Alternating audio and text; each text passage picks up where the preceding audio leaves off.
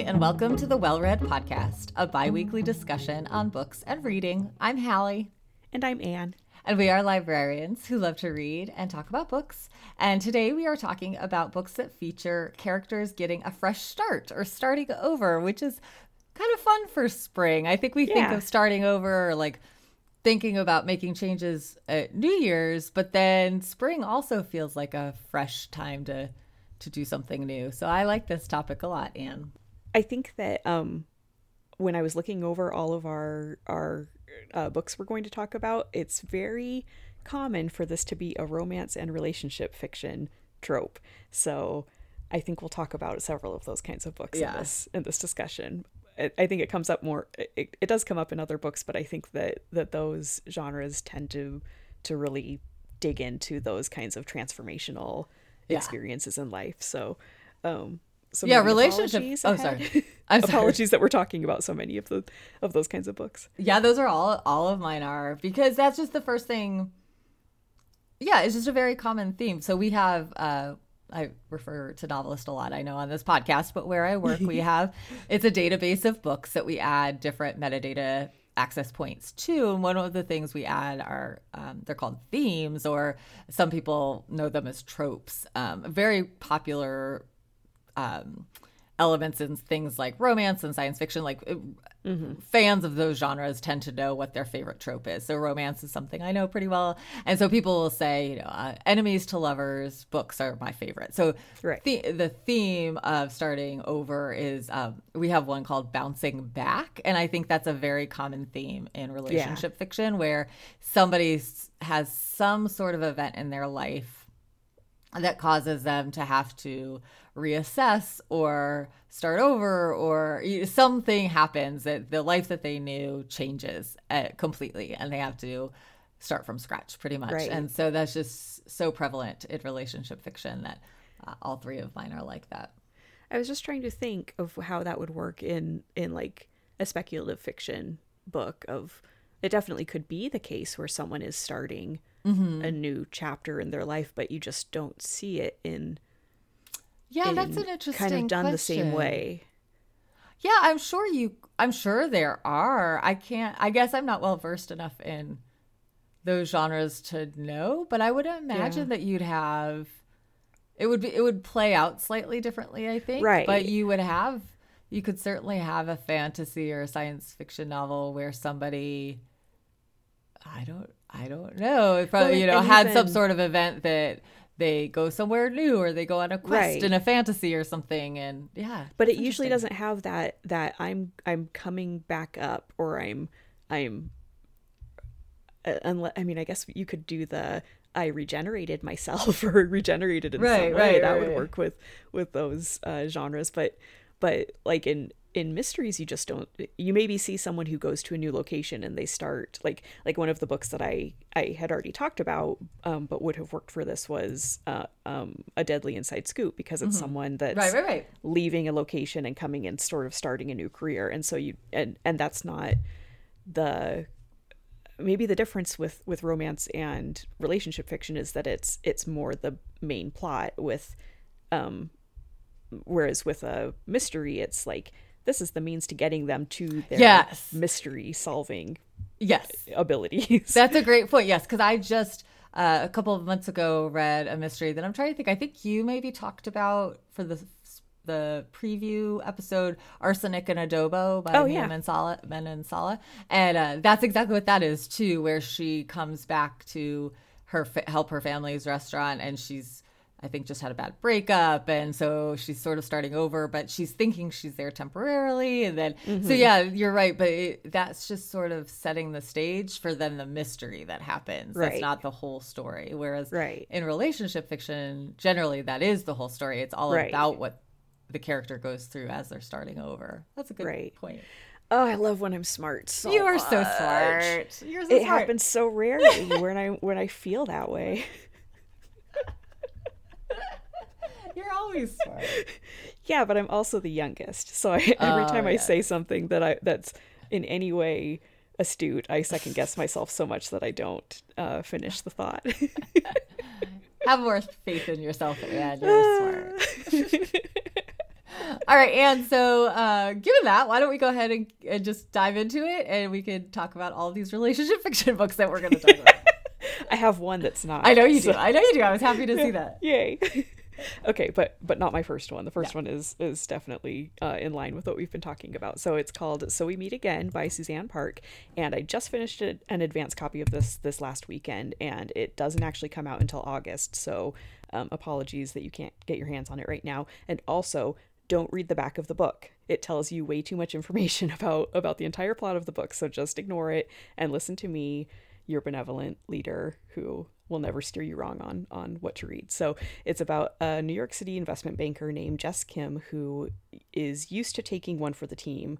Um, she does all the hard work that other people um, read men instead uh, take credit for, and she is always working late and always putting in just just much more time than anyone else that she works with is willing to do. But she believes that that will eventually pay off in the end with with some sort of big promotion. So she's called into an online meeting one afternoon with uh, the company's hr representative and it turns out to be a mass layoff. And she's the only one of her group who who wasn't on probation. And so she's like why am i being laid off if if i'm if i'm a good worker and she's told that she just doesn't have leadership potential. So um, as she's leaving her office for the last time with all of her stuff she overhears two executives talking about her and they say these are people that she's she's bent over backwards to help in in all kinds of ways both in their their personal lives and in their professional lives. And um, basically they say that she's someone who is overpaid both as a woman and as an asian woman. And so she just lays into them and and tells them all the things that she she sacrificed for them. So um, obviously that's a, a bridge that's burned. And so she moves back home to nashville uh, which is very fun for me to read about. And she has to live in her parents uh, in her her childhood home and it with her parents. And she's even in her childhood bedroom. And she takes that time to reevaluate her reevaluate, reevaluate her entire life. And she just doesn't have any ideas. So um, one afternoon she's helping her very opinionated mother make some korean dishes for their local church um, some sort of social gathering. And she runs into her childhood nemesis, Daniel Choi, who is someone she was always compared to as a, a kid and and sort of forced to compete with. And he had always been this this dorky kid with a bowl cut, but now he's very, very attractive, but he's still just as aggravating and and he's very uh, infuriatingly successful. So um, she just really struggles to see him that way. So she's um, she knows that he's going to be back home in Nashville for a while and she's annoyed with him, but she's also very curious about his history. So um, the food that she ends up making for this event goes over really well and she's reminded of the fun she used to have doing um, uh, like live YouTube videos for for uh, cooking um, Korean food when she was in college. And so she gets the idea to restart the channel and to make videos showing how to hack food delivery kits like Blue Apron um, using Korean flavors. So in the the first video, her mother starts to chime in, and she is an instant hit, and it really drives popularity of these videos through the roof. And so the business takes off. And throughout this process, Daniel is sort of always there because he seems to show up whenever she's working on the business and helps to to orchestrate her connections and gives ideas and she's uh, annoyed that he's there, but she sort of can't help but warm up to him because he's so good at what he does. And so that sort of opens up the possibilities of thinking of him in new, uh, more romantic ways. So um, I will say this book is is marketed as a romance novel, and I think it wants to be a romance novel, but it's really not. It's much much more about the business and sort of her personal development than it is about the romance so um, there is a there is romance but i just don't think if you're a romance reader that this is going to give you the notes that you're mm-hmm. really looking for um, but it's very light and it's a little snarky and i'm pretty sure that the if i'm remembering right the author is a either a former comedian or, or oh. is currently also working that way so um so she she just makes it more of a, a sort of goofy um, look how pathetic my life is kind of kind of comments that are fun. Um, and if you're smart, you will do as I did and order some Korean food Absolutely. to read along with this because it's just you're just punishing yourself if you don't. That's the so, only choice to make. That's what I was going to say that about that book that sounded especially fun to me is the cooking part because mm-hmm.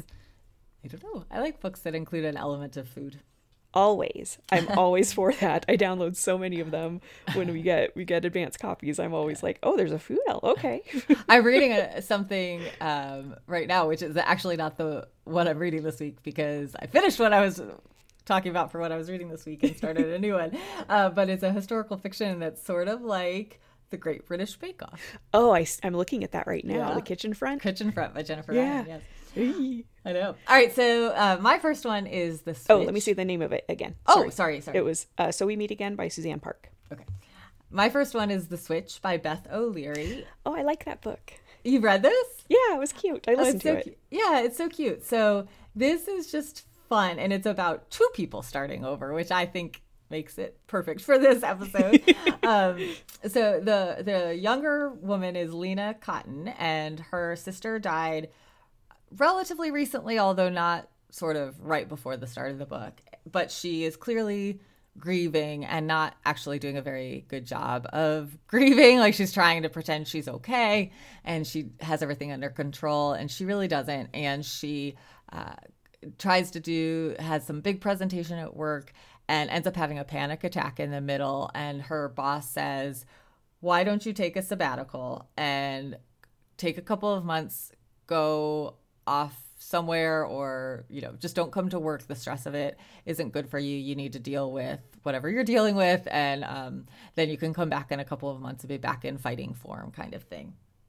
And leena is very close to her grandmother who lives in a little small village and who would like to meet a nice man. Her husband left her and is, is sort of thinking you know she's she would like to find somebody to to be a companion and have a little romance in her life.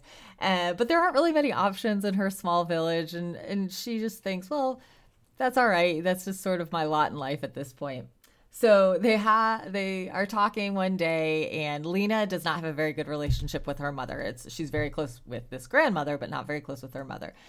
And so as they start talking, Leena's grandmother suggests that maybe they should swap places for a little while, and she Leena has this two month break and she can come stay in Eileen is the grandmother's name. She can come stay in Eileen's house, and Eileen will pick up and move to London for a couple of months and get to have some big adventures and have some fun. And then Leena can come and just have kind of some quiet time, be closer to where her mother lives, and maybe repair that relationship a little bit.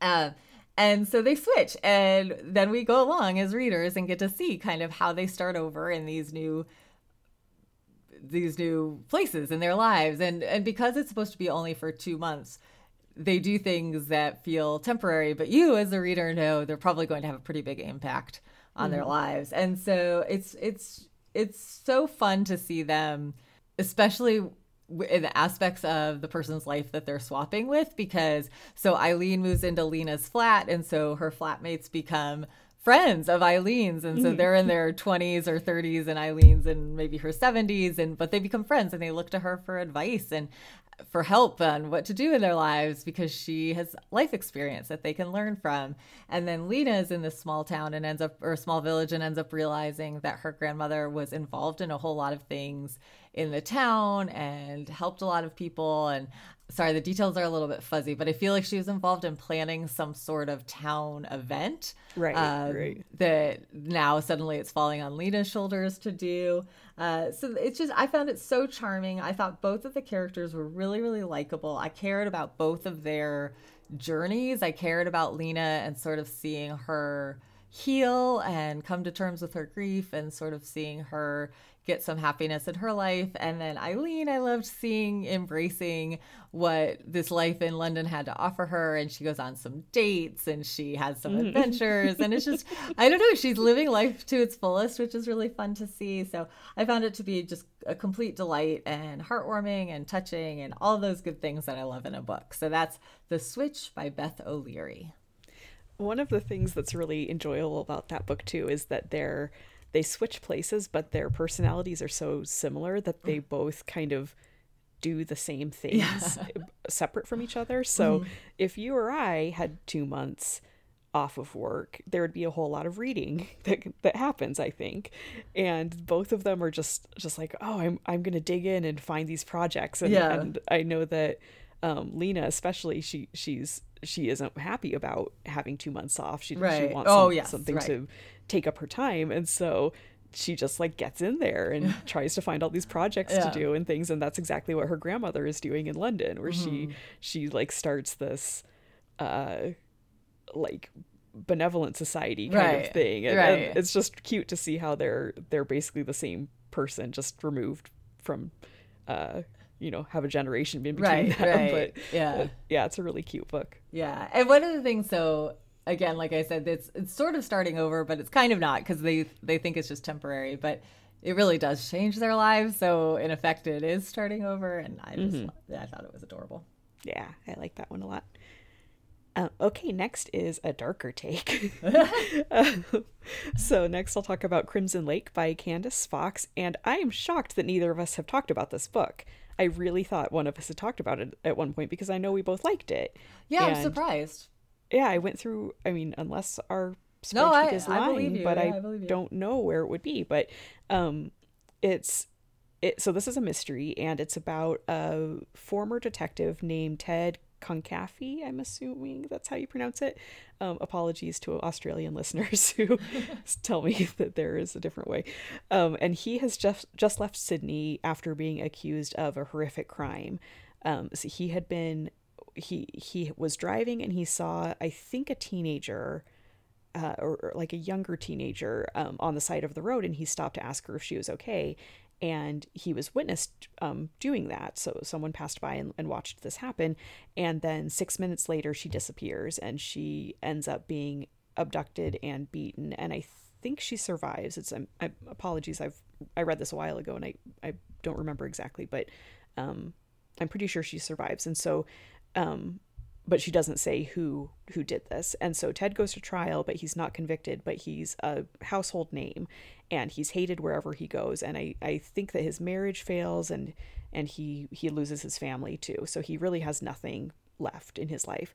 So on the advice of his lawyer um he moves to a rural backwater town called crimson lake. And it's this sort of croc infested marsh and um and just very atmospheric and and people there know who he is as well but it's really too remote for for anyone else outside of the town itself to put up a fuss about him being there. So it's it's really the only place he can go. So his lawyer connects him with a woman named Amanda Farrell, and she is herself a convicted murderer for the death of a friend when they were teenagers. But she, she now has become this private investigator as as her uh, career, uh, which is not exactly what you would think of. But he agrees to help her with an investigation that she's working on um, of the disappearance of a local best-selling author. And so, as they're working together, they're both just openly hated. Like they have nothing going on for them in this town, but that also means they don't have anything to lose. So they really can ask any question they want because they're not needing to they're they're they don't have any relationships that they're trying to preserve with with anyone there. So um so it's just this interesting you you don't normally see a, definitely the dark horse uh, investigator is is a trope, but you don't see quite that that type as as you see with these two people. So, um, so as they're working, Ted becomes convinced that Amanda is uh, not guilty, or or he just is not sure of of what happened with the crime that she went to prison for. So as they're they're working on this case, he's also secretly looking into her background and trying to find out a little bit more about that. So um, he learns that she's a fairly eccentric person, and that sort of adds to the sense of unease that he has because he's never really sure if he can trust her. But again, he has nothing to lose. He's he mm-hmm. is fine with with this is the only relationship he has right now. So, um, so I really loved this book. Um, there are th- three mysteries going on. So his, the story of him, the story of Amanda, and the story of the case they're working on, and they play off each other in really satisfying ways, and and really add to the sense of unease because no one that you're dealing with is really reliable, and the town itself is really claustrophobic, and um, and so I love mysteries that really add the add to the the mysteriousness of, of the story with with the atmosphere mm-hmm. um, and the town itself is just really well drawn both in the physical space and in the um, the way that the open hostility and menacing um, townspeople are shown. So, um, so this is this was a favorite a couple of years ago for me. But mm-hmm. somehow, because I do this all the time, I haven't read the rest of the series. So I'm a little bit annoyed about myself um, for that. But this is this is a great read alike if you enjoy Tana French yep. or um, who's Jane the Harper. other person? Jane, Jane Harper. Harper. Yes, yep. yes, yes.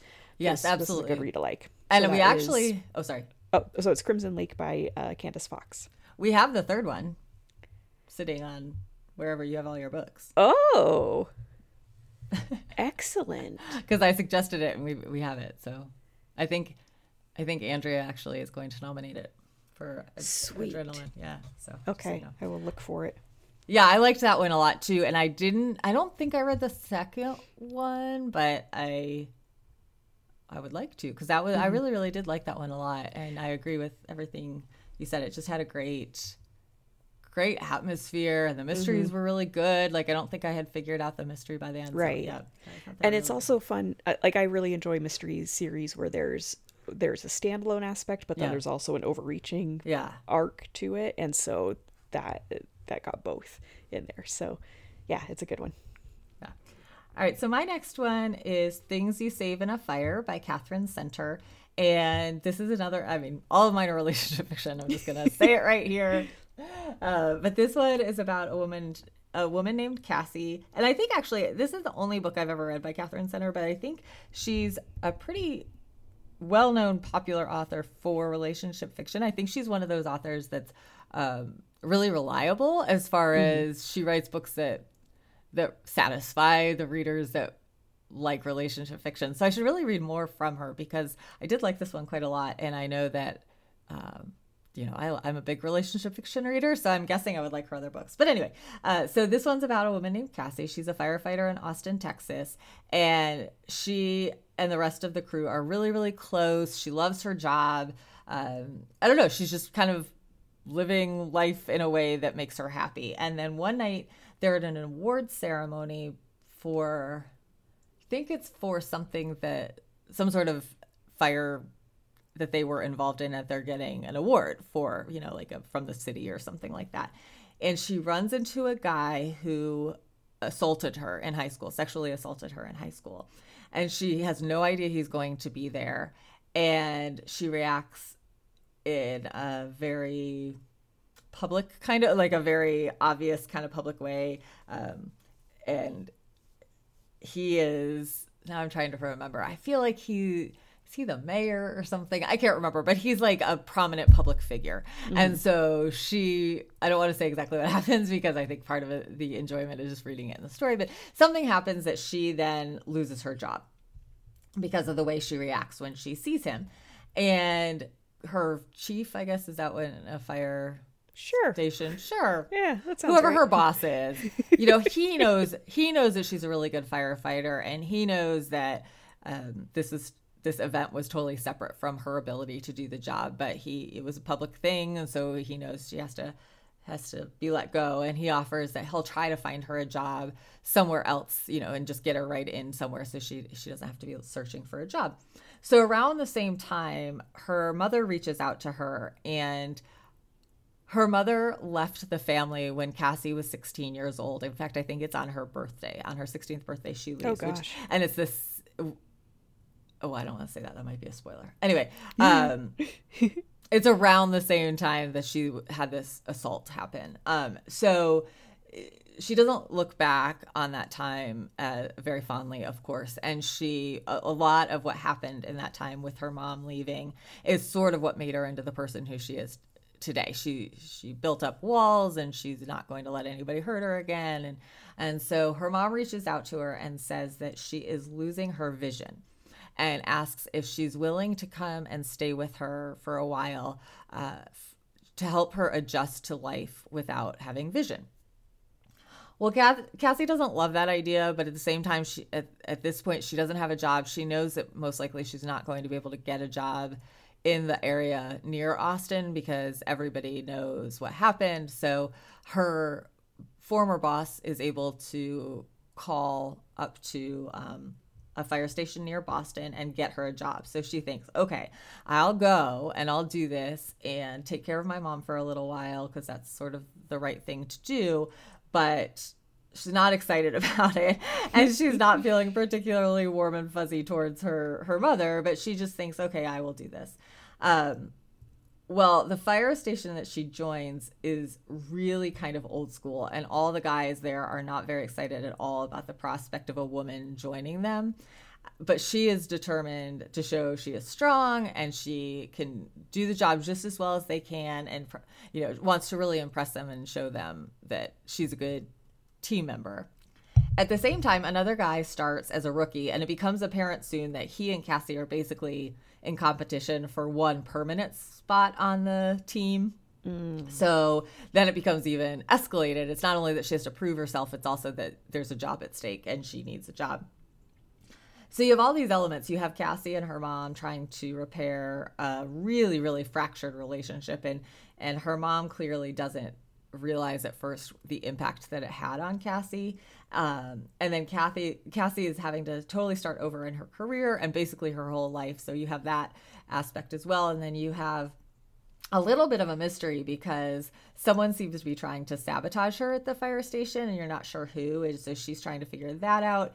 And then she and the new rookie kind of have a little bit of a connection. So there's a real little bit of a romance. Um, so it's just a lot. It's a very emotional story uh, and it was one of those books that i started and just couldn't put down because of the way it was written. It just drew me right in and i wanted to find out what happened next. And it just had enough different elements to it that all they were all about Cassie, so they were all, you know, tied together, but it really kept my interest throughout the whole thing. So that is Things You Save in a Fire by Katherine Center. She, you're right that she's an author that I see cited a lot, but I have never, I've never read, and I've never, like, it kind of came out of nowhere of mm-hmm. of seeing her all over the place. So, mm-hmm. so I need to get more into that. Yeah, I do want to read more from her. Um, okay, last for me is Little Beach Street Bakery by Jenny Colgan. And um, I love this series. um, it's the series that convinced me that I could like romance and women's fiction as we used to call it. Now mm. we, we call it relationship fiction. Um, and i just find it so charming and it's it's just such a sweet series. So it's about a woman named polly waterford and she lives in i think plymouth in england. And she has a design business with her boyfriend chris but it's not going well. And um, we, we start the book with them really trying to figure out what their next steps are going to be because they're realizing that they have to declare bankruptcy. And so um, they're taking those steps and figuring out how they have to down, downscale their life and really pivot um, completely to something else and what that's going to look like. But she and Chris, she thinks, are fine. And then she realizes in the midst of this process that they're not working either and that neither of them is is the person that they really should be because of of this relationship. So um so they break up and so she really has nothing other than her belongings. And so she uh, can't afford to live in Plymouth anymore, so she moves to a tiny island town off the coast of Cornwall called uh, Mount Polbearn, and um, it's accessible only by a causeway when the tide is uh, low, like, yeah, low, and um, but when the tide comes in, it's completely cut off and becomes this this complete island. And so um, they rely there on fishing and summer tourism for the economy, and those are both very tricky things to maintain because they're they're uh, easily uh, manip- manipulated and and can can change quickly. So um, the apartment that she finds is the only thing that she could afford to um, to live in that was a reachable distance distance to Plymouth, um, where she expects that she'll be job searching. But when she gets there, it's just this complete wreck, and she uh, realizes it's about it's above an abandoned bakery, and the entire thing looks horrifying. And so she does what she can to get it cleaned up, um, and is trying to figure out what she needs to do to get her life back on track, and and what job she can do. And so in in uh, needing some sort of stress relief, she reverts to her hobby of bread baking.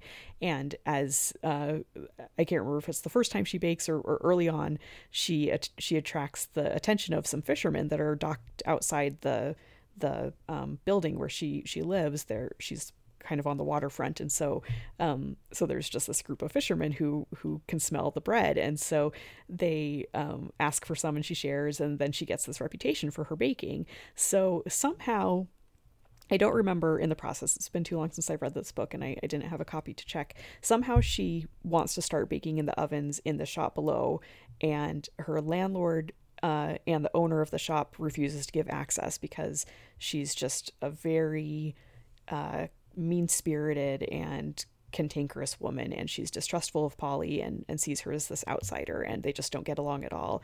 But somehow, um, that in a way I don't remember, she's uh, able to get permission and she turns her her hobby into eventually a full time job with with what becomes the Little Beach Street Bakery.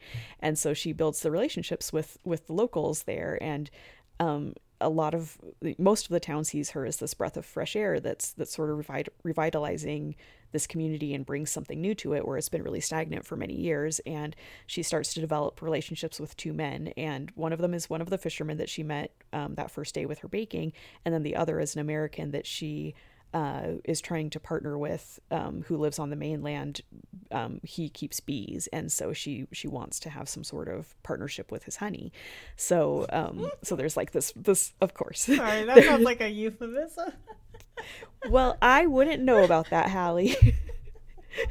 oh, Moving on.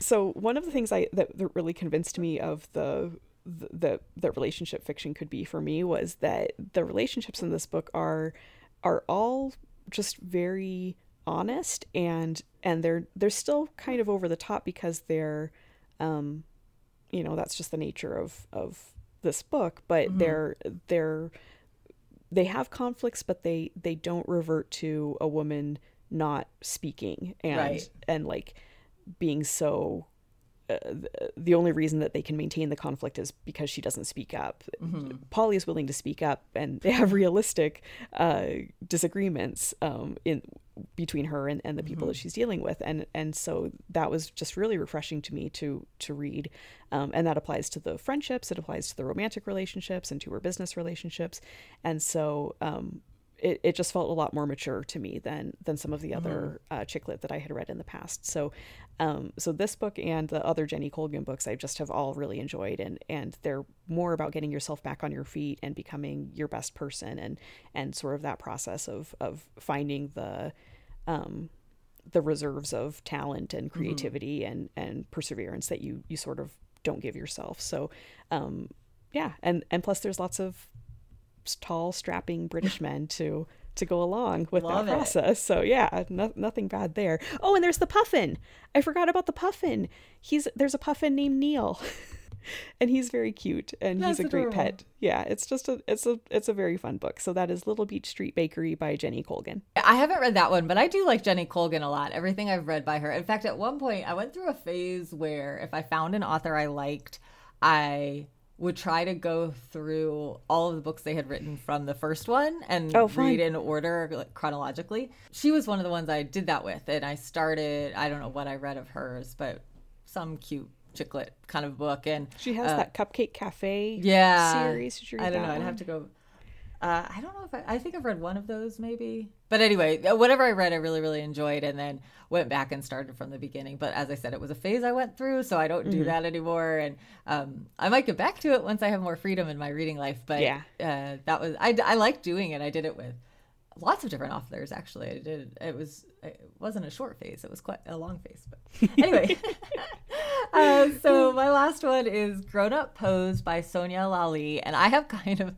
a funny story about this so there are this was a book i was sure i had talked about on the podcast absolutely 100% sure and then i looked it up one day because i thought well I've been wrong before, so I'm going to look at the spreadsheet. Wasn't on the spreadsheet. So I thought, okay, I'm going to talk about it. Started to try, write my notes about it and stopped again and thought, I know I have talked about this book on the podcast. Like, there is no way. I was also, like, as I was, I, so I, my notes are just little bullet points of stuff I want to make sure that I mention. Mm-hmm. And as I was doing the, these bullet points, I was thinking, I have done this before. I know this is the strangest feeling. Like, I know I've done this before. But then I checked the spreadsheet again, and I know you keep really accurate spreadsheet. You know, it's all up to date, so I knew yeah. that, that was correct. And I was like, I, this is the oddest thing. I it wasn't a sense of deja vu. It was it was I was really sure I had talked about it. So I ended up, you know, writing up my notes and doing my thing, and then I wrote up my notes. I guess yesterday, maybe. Anyway, and I went later in the day. All of a sudden, I thought Oh my gosh. I talked about this book on something on a webinar I did for work. Oh. And so oh. so I do a fair number of like trainings and webinars and things through my job and I often use the same microphone setup and stuff for that that I do Yeah. for the podcast. So in my mind, I was picturing all every step of it. It was the notes that I had done, and uh, so I keep an iPad in, in front of me with the notes, and so I knew I had done that. I could picture the microphone, but it was all for a different outlet, a different medium. So I thought that was pretty funny. Sorry. That's really funny. I wish you had remembered in time so you could have just cribbed your your notes. I know, right? I wasn't smart enough would've- to do that. I just plowed on, and then now I thought oh. I could have searched for those notes and found them. Anyway, so uh, this is about a woman named Anusha Desai, and she's in her 30s, and she got married pretty young. I'm not not super young, but she married the her childhood sweetheart and um, she that was very much the expectation of her family and her culture is that you marry somebody upstanding and good and you have a family and that's sort of life's greatest happiness is is having a family and having love in your life. And and so she went along with that and now she's in i think her late 30s maybe early 40s now that i think about it. But she starts looking back and thinking I don't I don't actually know if that's what I wanted out of life. That's what people around me wanted for my life and that's what I was sort of raised to think I wanted out of my life, but I never got to do the things I wanted to do and now here I am 10 or so 10 plus years into my marriage and I have this husband who I feel like sort of takes me for granted and she has a daughter who is kind of like the light of her life. She loves loves loves her daughter, but she other than that, she feels like she doesn't really have anything that's her own or doesn't even have a sense of what would be her own because she's never gotten a chance to explore it. So she tells her husband to leave and says it's I I don't want I don't want to be in this marriage anymore. I want to take time to figure out what I want and I don't think it's you. So he he leaves and she decides this is her opportunity to live life that she didn't get to live earlier. And so she truly does sort of go through all the different experiences that you can have when you're single and um, she has a child obviously but she she goes traveling and she meets a man and they spend the night together and she does the things that she never got to do. And one of the things that she does um, sort of impetuously is she goes to a yoga studio and the yoga studio is actually for sale and she ends up buying it. It's sort of like it's sort of funny the way it happens but she ends up buying it and then trying to make a success of it. And she starts figuring out that maybe not all of the aspects of her old life were bad. Maybe it was just that she didn't have enough that fulfilled her in other ways outside of her marriage and being a mother. And so what i liked about this book especially was it's it's a very sweet story about both taking chances and and figuring out what you want out of life but also not necessarily throwing away all of the stuff that you're walking away from.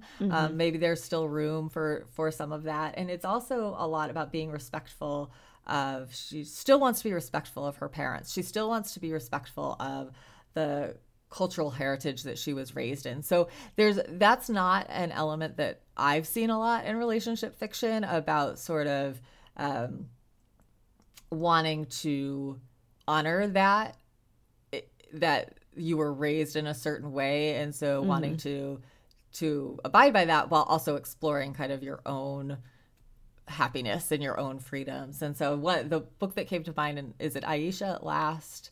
We I think we talked about Oh, that yeah. book. Anyway, that was that did a similar thing. It talked a little bit about um, there was an element of the story that talked about being respectful of the cultural obligations or expectations while still being personally fulfilled. And so this book did did something similar. And it's just about finding what makes you happy in life, whatever that means, whether it is sort of going against the grain or going against how you were raised or blending what you want with how you were raised. So that's Yeah. Grown Up Pose by Sonya Lalli. I've had that one on my list too, and it, I haven't gotten to it, but it sounds really good.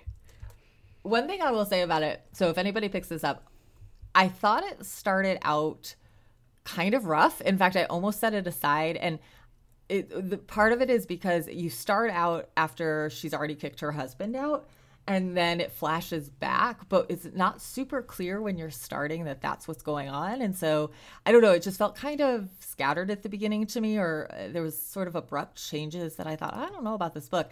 But then the more i read it the more it all falls into place and you're starting to get to know her and you're getting to know the story and then it's so enjoyable. But i will say that i will warn people that i i did when i picked it up think mm, i don't know. I don't know hmm. about this one. But um, yeah. but it does come together so all right, well, we will be right back with what we're reading this week.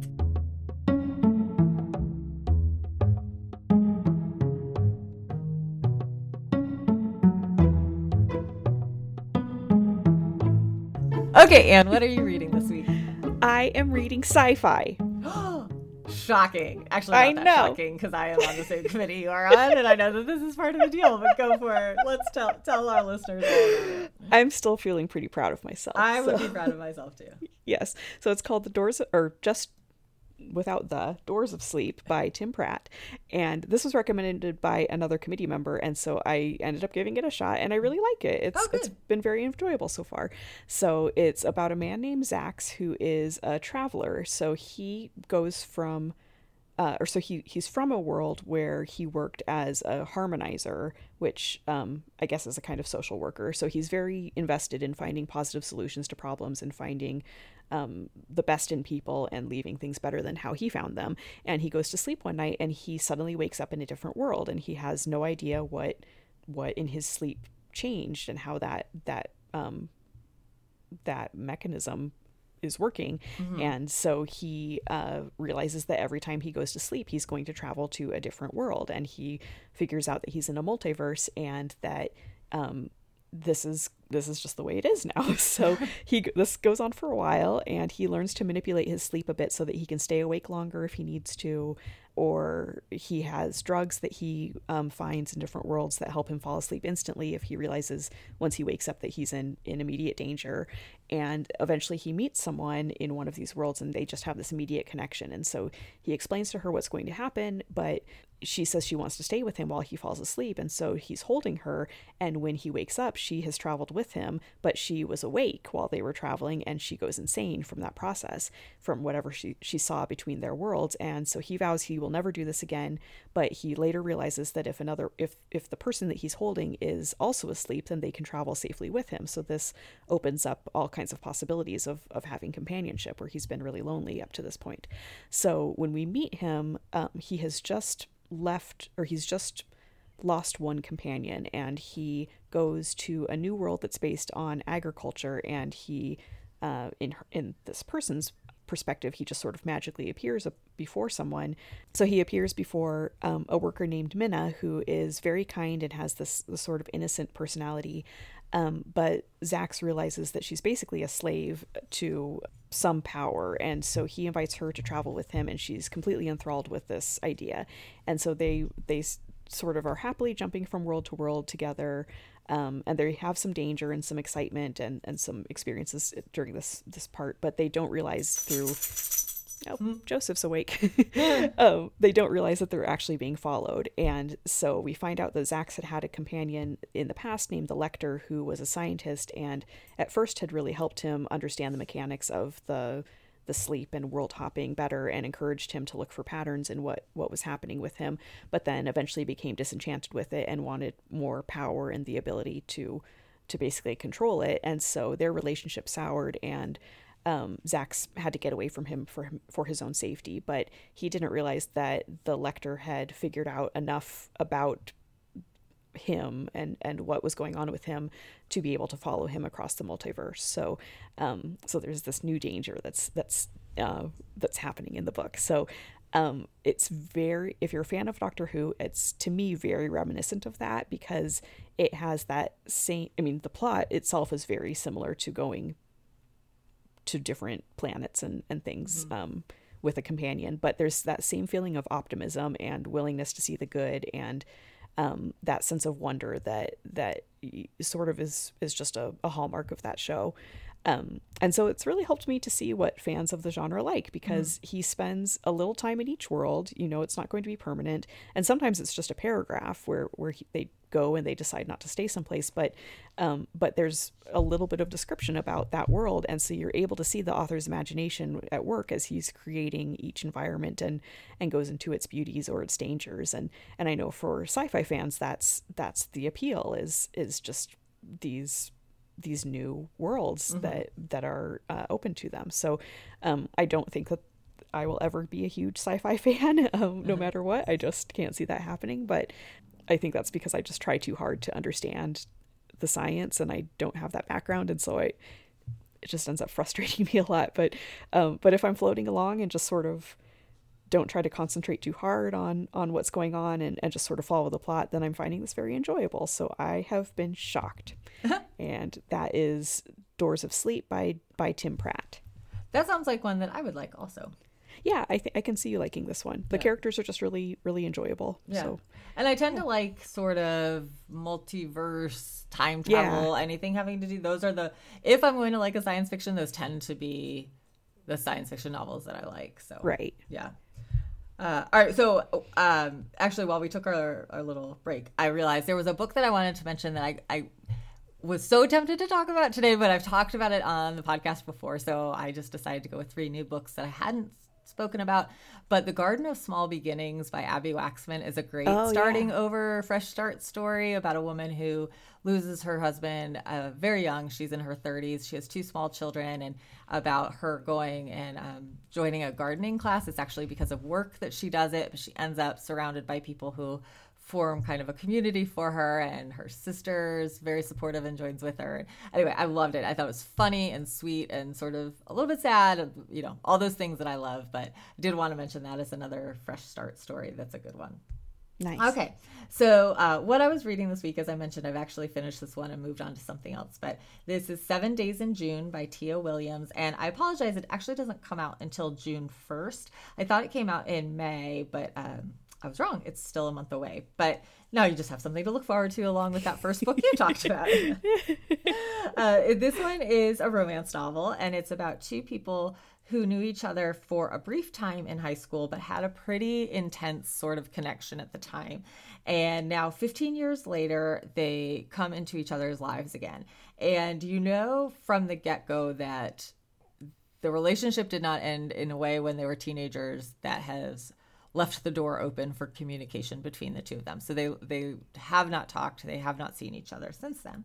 So then the story flips back and forth between the past and the present and you can see their relationship from as teenagers evolve and then you can see it's in seven days over mm-hmm. seven days in the present day of them sort of reconnecting and coming back together and what that means for them so they're both uh, i liked this aspect of it very much. They're both authors and uh, the woman's name is ava. She writes paranormal romances. Um, she writes a very popular series. That's one of those series that gets uh, very avid fans who dress up like the characters and they get tattoos like the characters and all those things. But she's not really well regarded as sort of a literary author, but she's very popular among the people that read the books. And she knows, so she's on book 15, and she knows it's a pretty steady payday to put out these books once a year, but it's not really fulfilling her anymore. She would really like to write something different, but she's a single mom. She has a daughter.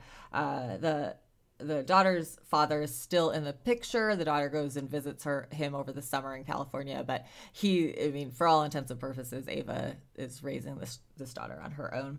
Um, and then Shane is the guy, um, and he also is an author, and he writes literary fiction that's very well regarded, uh, gets awards and great reviews, and um, he's been a bit of a mystery. Like he tends to not go to public events very often or do author talks or anything like that. So when he does show up, people kind of clamor to get to talk to him. So they run into each other because Ava is on a panel and Shane has been um or no, maybe it's the opposite. I think Ava was called in like as a last minute replacement for somebody that couldn't join and Shane is uh there as well. And so they see each other for the first time and it becomes clear to everybody in the audience that there's some sort of connection between these two people like it's clear mm-hmm. that that they know each other from the past and what comes out pretty quickly is that, that people in the audience realize that the main characters of their books are based on the other person and so they have basically spent the last 15 years writing books about this lost love that they had. So, which of oh course gosh. intrigues the the people, all the readers, and suddenly they're on social media and stuff because people are can't believe that this author who is sort of like a little bit reclusive. I mean, not a full recluse, but just not very much in the public eye. And this author who writes these sort of fluffy, little bit salacious kind of romance novels that they they know each other and they might be a couple. So you get to see them as they sort of reconnect and they carry a lot of baggage based on what happened to them before. They also had pretty difficult childhoods, which have affected their relationships as adults. Uh, one aspect I really liked is the depiction of Ava because she has severe migraines, which she has to deal with. And you don't often see characters with chronic illnesses depicted in romances. Um, mm-hmm. And it, it, actually, a couple of years ago, Get a Life, Chloe Brown by Talia Hibbert also had a main character with a chronic illness. And it's just nice to see that represented in a way where this woman is a successful woman. This is an aspect of her life that she has to deal with. At times, it's a very difficult aspect of her life that she has to deal with. And she has to leave events early because of it. And she sort of makes excuses. She doesn't want a whole lot of people knowing what's going on. But she still is able to have a life. And so that is just something just like any other representation that we like to see in in books we read you like to see um, reality reflected in books. And so that's a reality right. for a lot of people. And so i just like i just like seeing it. So uh, as far as a romance goes it was a bit more angsty than i generally like you all if you've listened to any episodes of the podcast.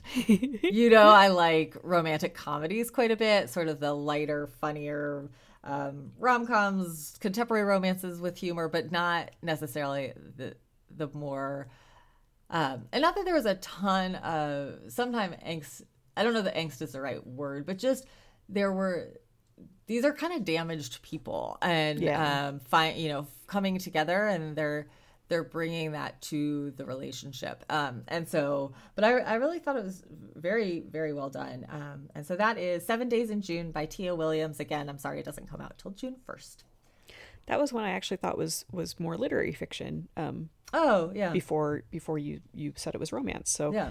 um so yeah, the cover the cover definitely could go either either way. I think. Yeah, it's a beautiful cover. A beautiful. It, it doesn't look very romancy. Almost like a painting. It's yeah beautiful of two people. Yeah, it's beautiful.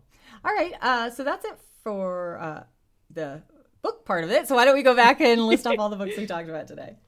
Okay, I talked about So We Meet Again by Suzanne Park, Crimson Lake by Candice Fox.